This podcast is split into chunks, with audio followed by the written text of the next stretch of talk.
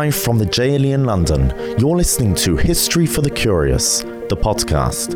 20 minutes with Rabbi Aubrey Hirsch, hosted by myself, Menat Reisner. Join us as we cross continents, sail through the centuries, tracing lives, uncovering events, and following epic journeys to reveal the untold stories and the mysteries that have impacted our history and shaped us into who we are today. And welcome back, Rabbi Hirsch from Spain. How was your trip? Yes, it was very productive very useful trip, going back there again for the final trip in mid May. What do you mean by the final trip? This was a sort of pilot trip where I was really not quite training, but informing those who are going to be each in charge of a bus of students where we're going, what we're doing, the history behind well, you, it. You give out your trade secrets to others? in this particular case, that's fine. They're not going to uh, become tour guides in their own right. Well, okay. Welcome back. Just as quick recap, Modena is who we were discussing last week, and he was a very unusual figure, as you described, both in terms of his rabbinic pursuits, his writings, his interests, his views. Yes, I mean, so much so that 300 years after his death, his legacy is still very much a matter of debate. Right, as we will go into more detail in this week. His personal life, you mentioned, he suffered major setbacks in ver- various areas. Last week, we touched on his gambling, and that has received quite a bit of interest. A right. rabbinic figure gambling. Can yes. you expound on that a bit? Okay, yes, obviously that was going to be one which would occupy a major segment of this week's podcast. Gambling was evident across Jewish communities in Europe. And in Italy, we find takanos ordinances in various towns, uh, limiting it, banning it, fining gamblers. And when he was either 12, possibly 13, he wrote Sur MeRa, which was a dialogue between two characters who he names Eldad and Medad on the virtues and evils of gambling. It's an entire booklet, and uh, Rabbi Modena used sources from the Gemara, Medrash, Rashi, Rambam, Sefer Mitzvahs Godel, the Torah, etc. What do you mean by the virtues? Okay, so he, Medad in this case, argued that gambling is a commercial venture, which is therefore no less honourable than any other way of earning a livelihood. And in every business, participants assume risk. I mean, we are talking about a form of gambling which is somewhat skill based as opposed to that which is pure chance. Whereas Eldad showed that gambling can lead to a violation of every one of the Ten Commandments. Medad agrees in the end that gambling is vain, but doesn't concede that it violates halacha, and argues that it's simply an unwise practice. So he already at an early age has set out an entire, almost what would later be a responsum on the matter.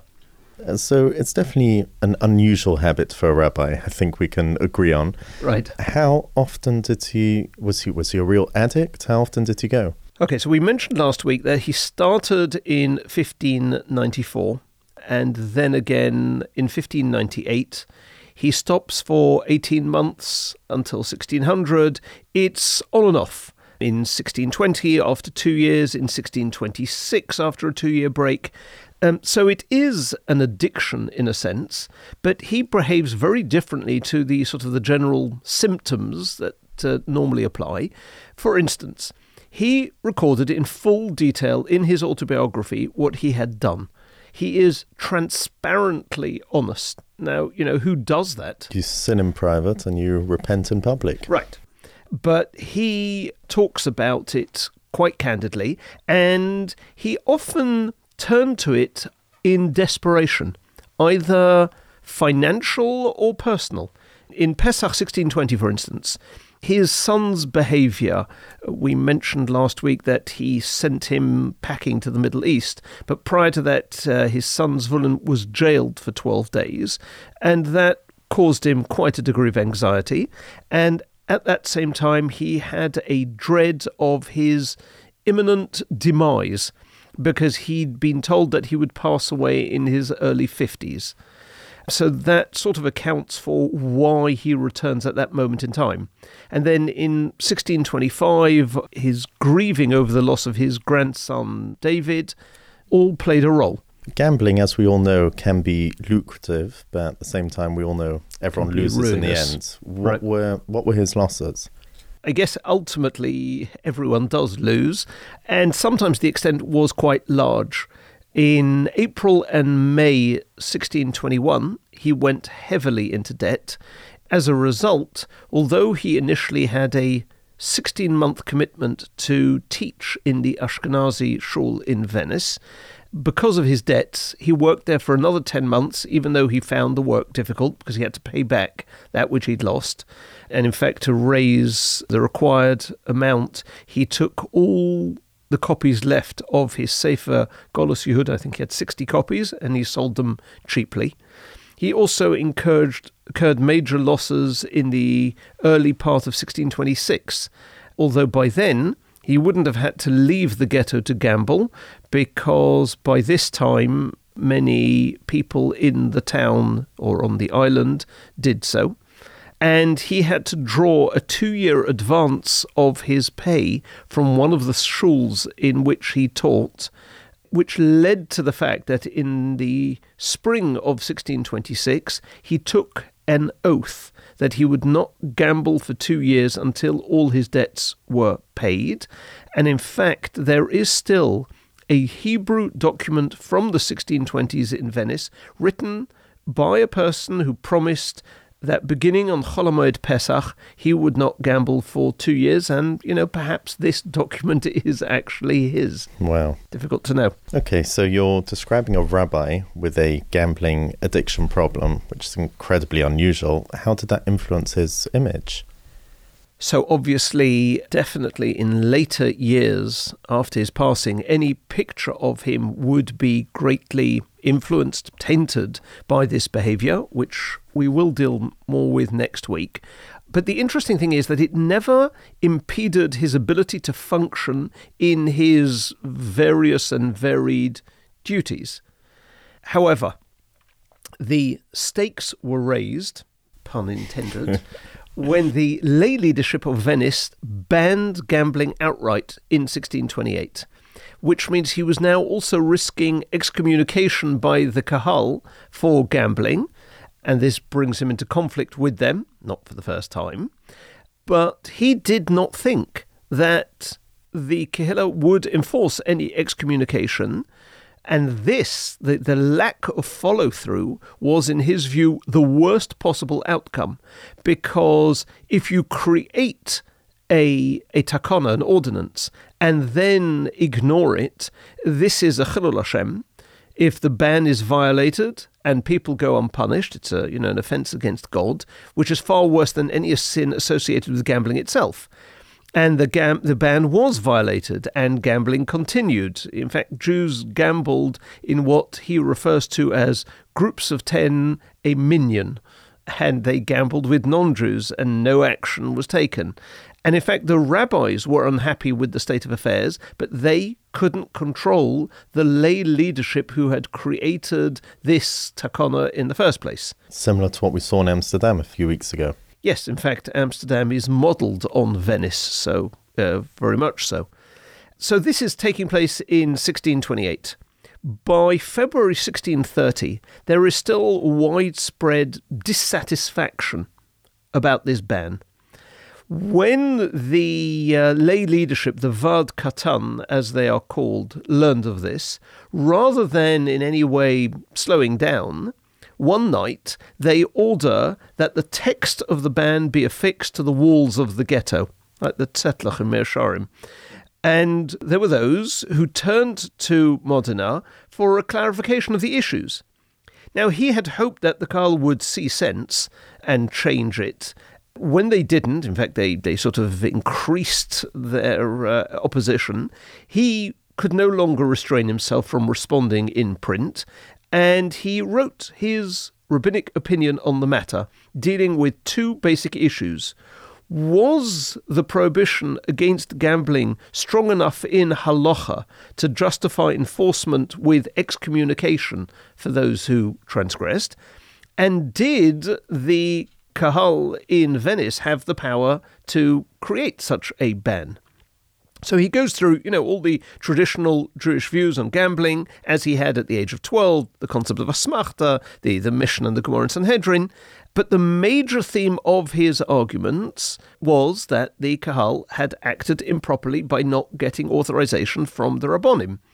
And he also argued, very interestingly, that a person has the right to lose his own physical possessions without incurring spiritual punishment. In other words, gambling is its own punishment and it doesn't require additional sanctions.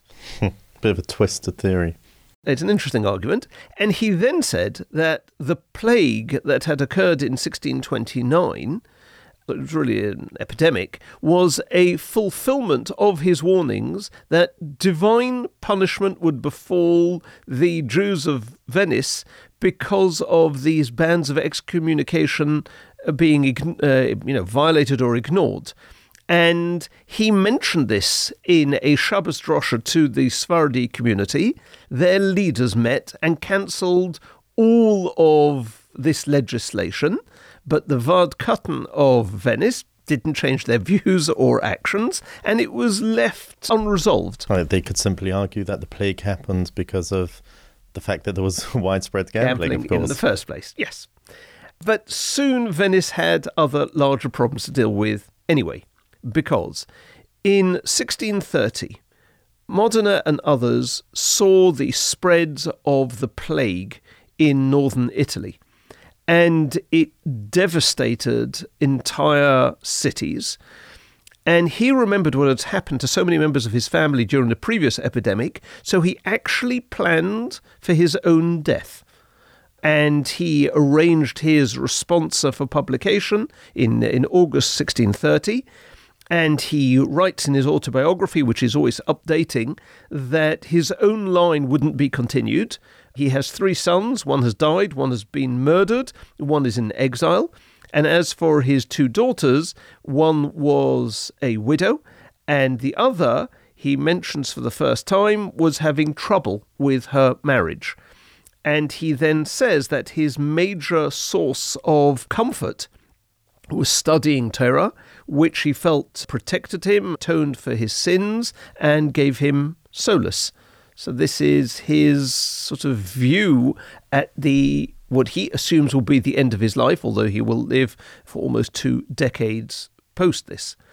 Now, the plague didn't reach the Venetian ghetto for several months. It hit them in September, in, in fact, in the days between Rosh Hashanah and Yom Kippur, and reached its peak in October.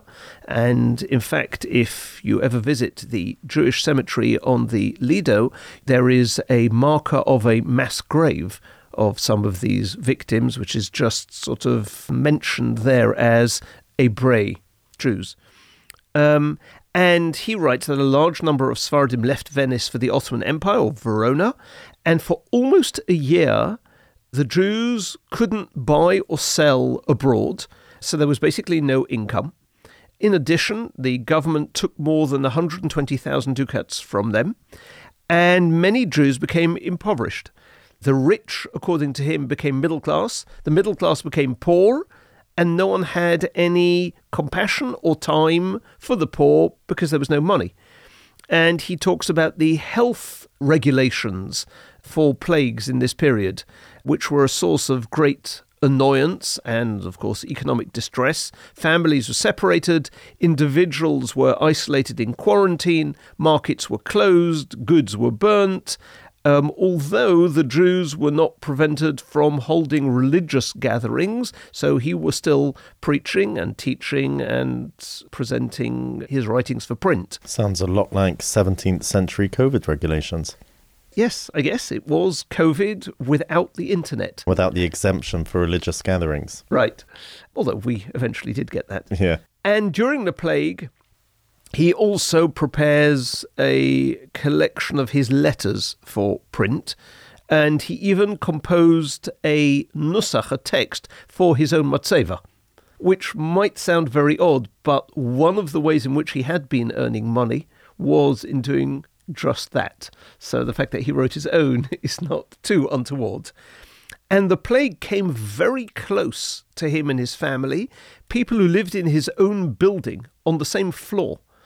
And then suddenly, from March 1631 to June 1631, the mortality rate in the two ghettos drops drastically compared to what was happening in the rest of the uh, island. And Modena wrote that it was God who had created an astonishing division between Jews and Christians because, you know, very few Jews became ill or died.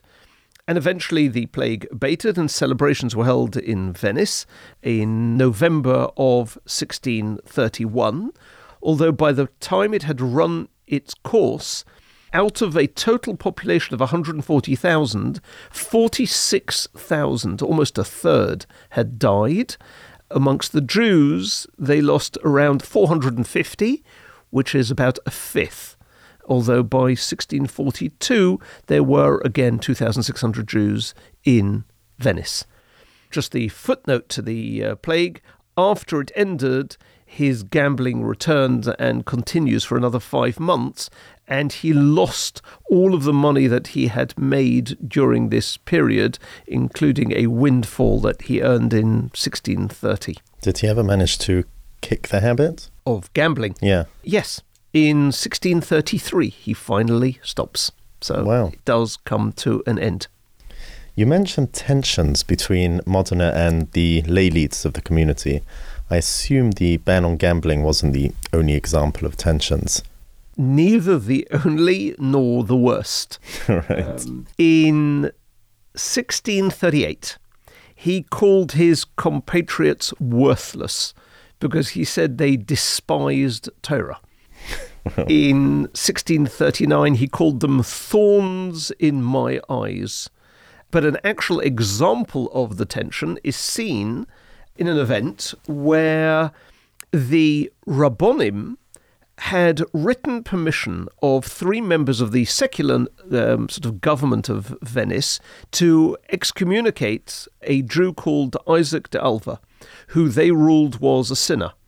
But as a result of the lay leadership, and an informer's testimony to the government, the, all eight rabbis, including Modena, were taken before the Venetian courts, arrested, and only after a lengthy investigation were they released on a very high bail. A while later, after quite a deal of apprehension and expense, were the rabbis acquitted. So there was little love lost between the Rabbonim and the lay leaders, definitely at certain points in his time in Venice. What was this Isaac up to? Well, as we saw with Amsterdam, excommunication could come for a variety of reasons, some of which we could fully agree with in the 21st century, some of which were particular to maintaining what they considered law and order. Yeah, so, mm-hmm. you know, we, we don't necessarily have detail. Now, his strong views about his generation also came to the fore regarding Hebrew. He borrows a posuk in Yirmiyahu, and he writes, or he paraphrases, that one person in each city and two in each province knew Hebrew grammar because it was neither taught nor learned, and he felt that they didn't understand the differences between you know nouns and verbs, let alone the differences between vowels and accents. He also criticized those who were sharp-witted in the obscure rabbinic logic called pilpul, which uh, basically builds castles of theories in the air. And as he put it, pilpul was trying to make pill into pull and pull into pill which in English means turning a bean into an elephant and an elephant into a bean, which is a pun on those two words. Now, one of his other jobs, beyond teaching and rabbinics and proofreading, printing, and giving sermons, was cantorial. On one occasion for Simchas Torah, there was a musical performance in the Spanish synagogue, which is the largest in the ghetto, and it'd been decorated with silver and jewels, and there was a throng of Christian nobility and their womenfolk who attended. It's described as the police having to guard the gates to ensure order. Interestingly, Modena himself didn't record this achievement in his autobiography. It's verified by an outsider and the existence of a musical manuscript which includes 21 pieces of rhymed poetry which he had written. On the subject of music, Modena also initiated and was in charge of editing and printing the first book of Hebrew music which was ever published. He persuaded a friend of his, Salomon de Rossi, who was uh, a Jew from one of the oldest Italian families, who was a musician and a composer in the Duke's Court of Mantua, he persuaded him to publish his compositions for Shabbos and Yontif, which included pieces for, you know, Yigdal and Adon Olam and Kaddish. It would be not only the first, but the only publication for the next century on Jewish music. But Modena had no model for a Hebrew music book, and he had to solve an obvious problem. Music is read from left to right, Hebrew from right to left. Um, so he decides to print from left to right because he felt that most Chazonim and choirs know the words of Tehillim and the pieces by heart. They don't need to read the words carefully, they just need the words there, but you know, they're not so particular about consulting it word by word. It's clearly a very talented, unique man. Was he known beyond Italy? Was he ever in touch with the rabbis from further afield? Yes, we'll, we'll come to that, but perhaps through talking about the topic which I wanted to deal with next, in which a great change occurred in his life by approximately 1620 which has an outcome of how he was perceived in Italy and abroad, and that is his views of Kabbalah. So he had received a lot of exposure to Kabbalah when he was growing up, and in Venice he did proofreading and editing of a number of Kabbalistic works for print. And in fact, he added Kabbalistic ideas to his droshes when he included quotations from the Zohar, although he wrote that he felt obliged to make these references in order to capture the attention of his congregation, a bit like nowadays. and he had close personal with Kabbalists. He has correspondence with the Ramah Mifano, whose children he actually taught at one point. And during the summer of 1621, he, met, he met um, um, the Shlo, Rabbi Shaya Horovitz, who was in Venice on his way to Eretz Yisrael from Prague. And the fact that Modena mentions this meeting many years later shows that it clearly had an impact on him. So he was versed in Kabbalah and was aware of its impact. But there is a turning point in his views about Kabbalah. One we can point to is his meeting with Rabbi Yisrael Sarug, who was an itinerant Kabbalist. They met in Venice, and he soon became the leading Kabbalist in northern Italy.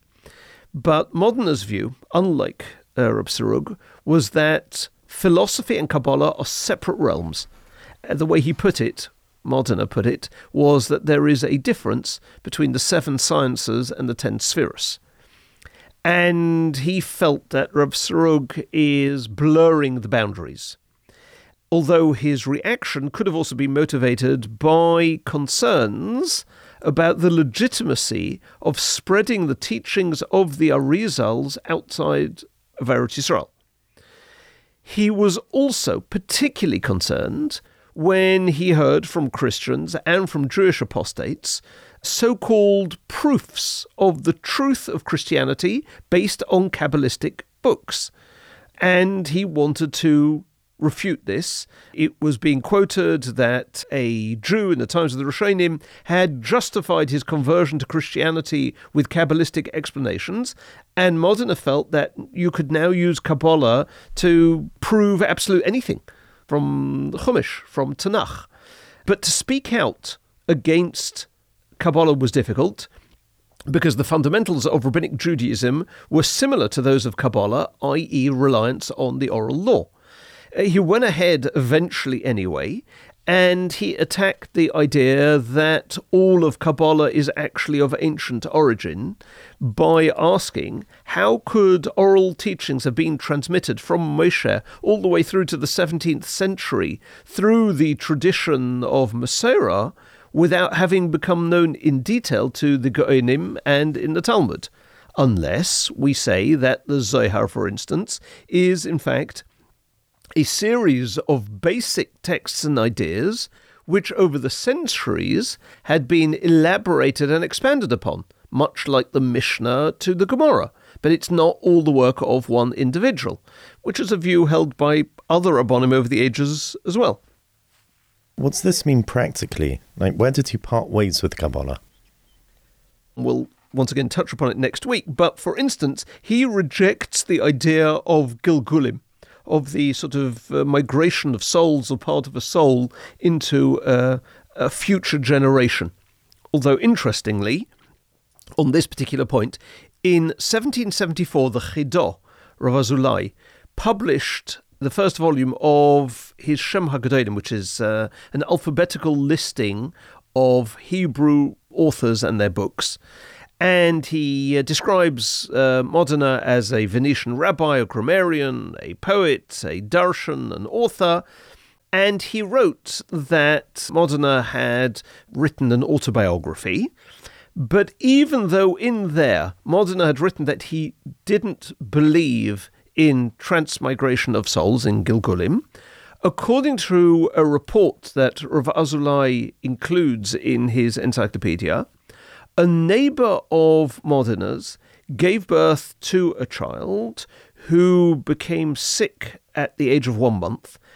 And after six months, the infant was in extremis, uh, was on the point of death. So he, the mother of the child called in uh, of Modena to say vidui. And while Modena was there, the infant, who is, remember, six months old, sang psukim and said the Shema and died.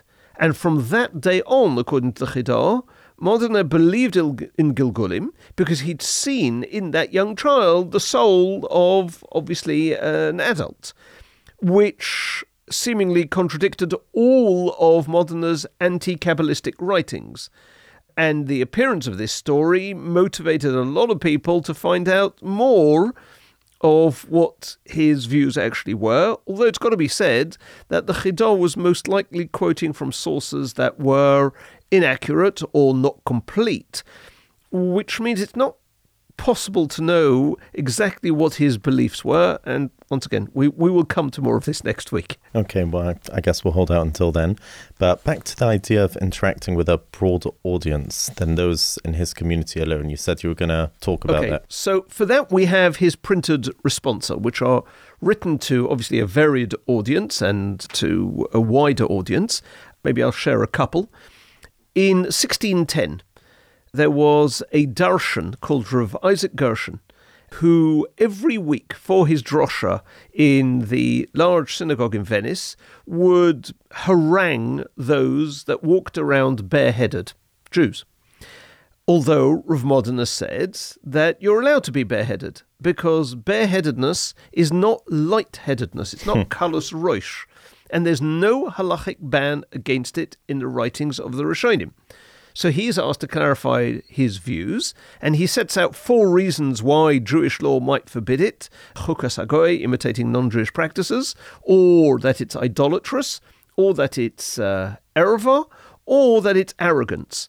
But in a lengthy responsum, he proved that there was no prohibition against walking or even praying or making a bracha bareheaded in the Talmud or in the early commentaries. So he allowed it.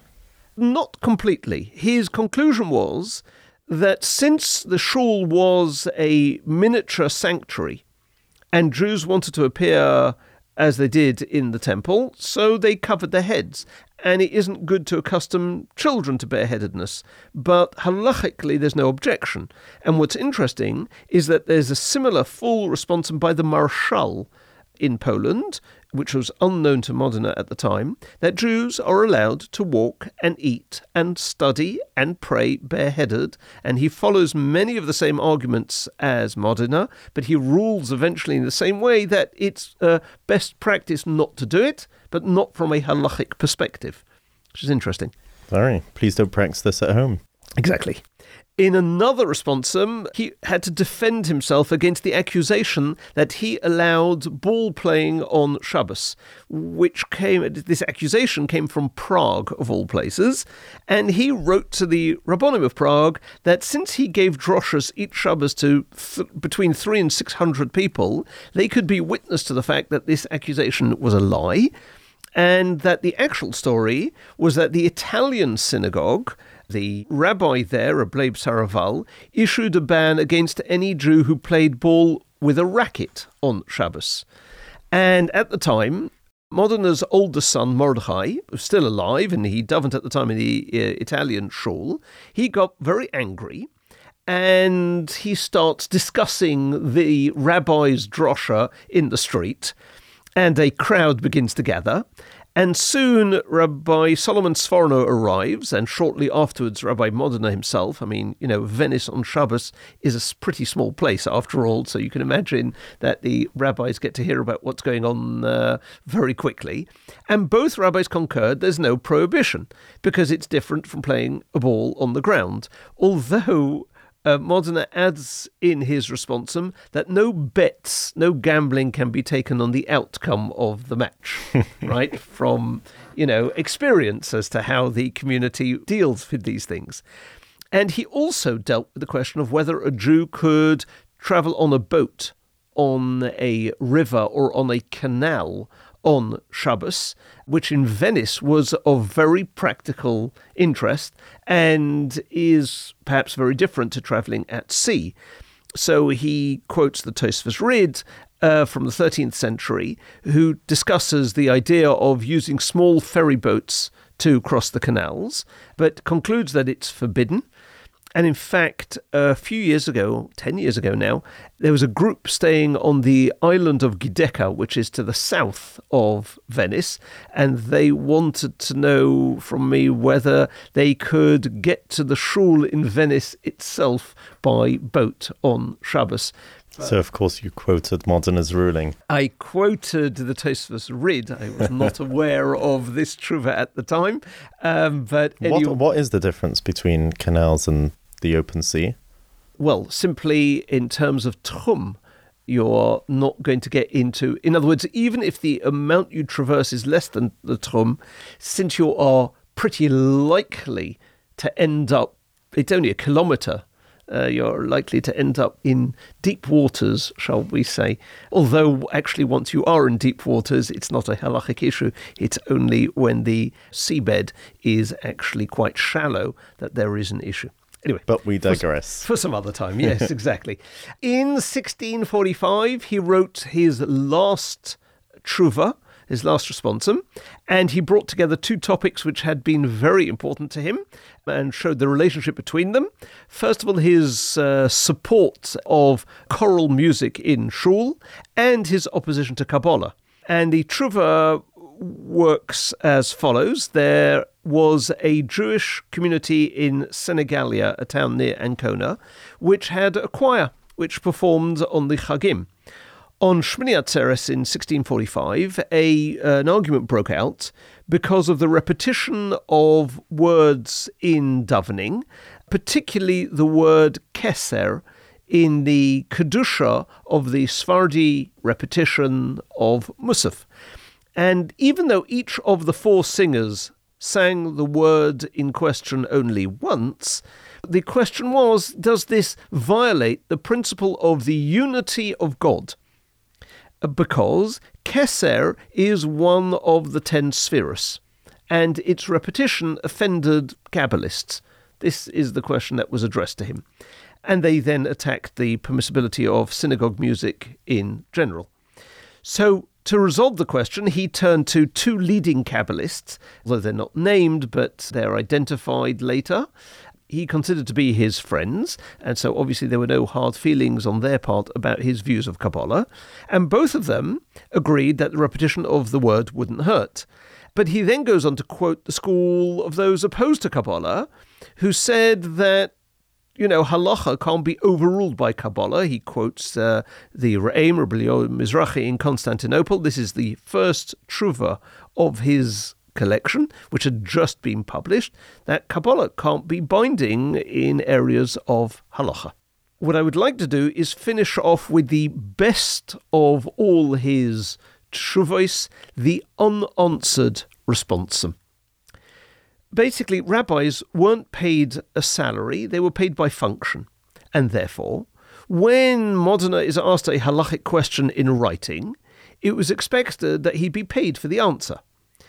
In late 1623, he was sent a question concerning Reuven, which means John Doe, who had three sons, and a question about their inheritance.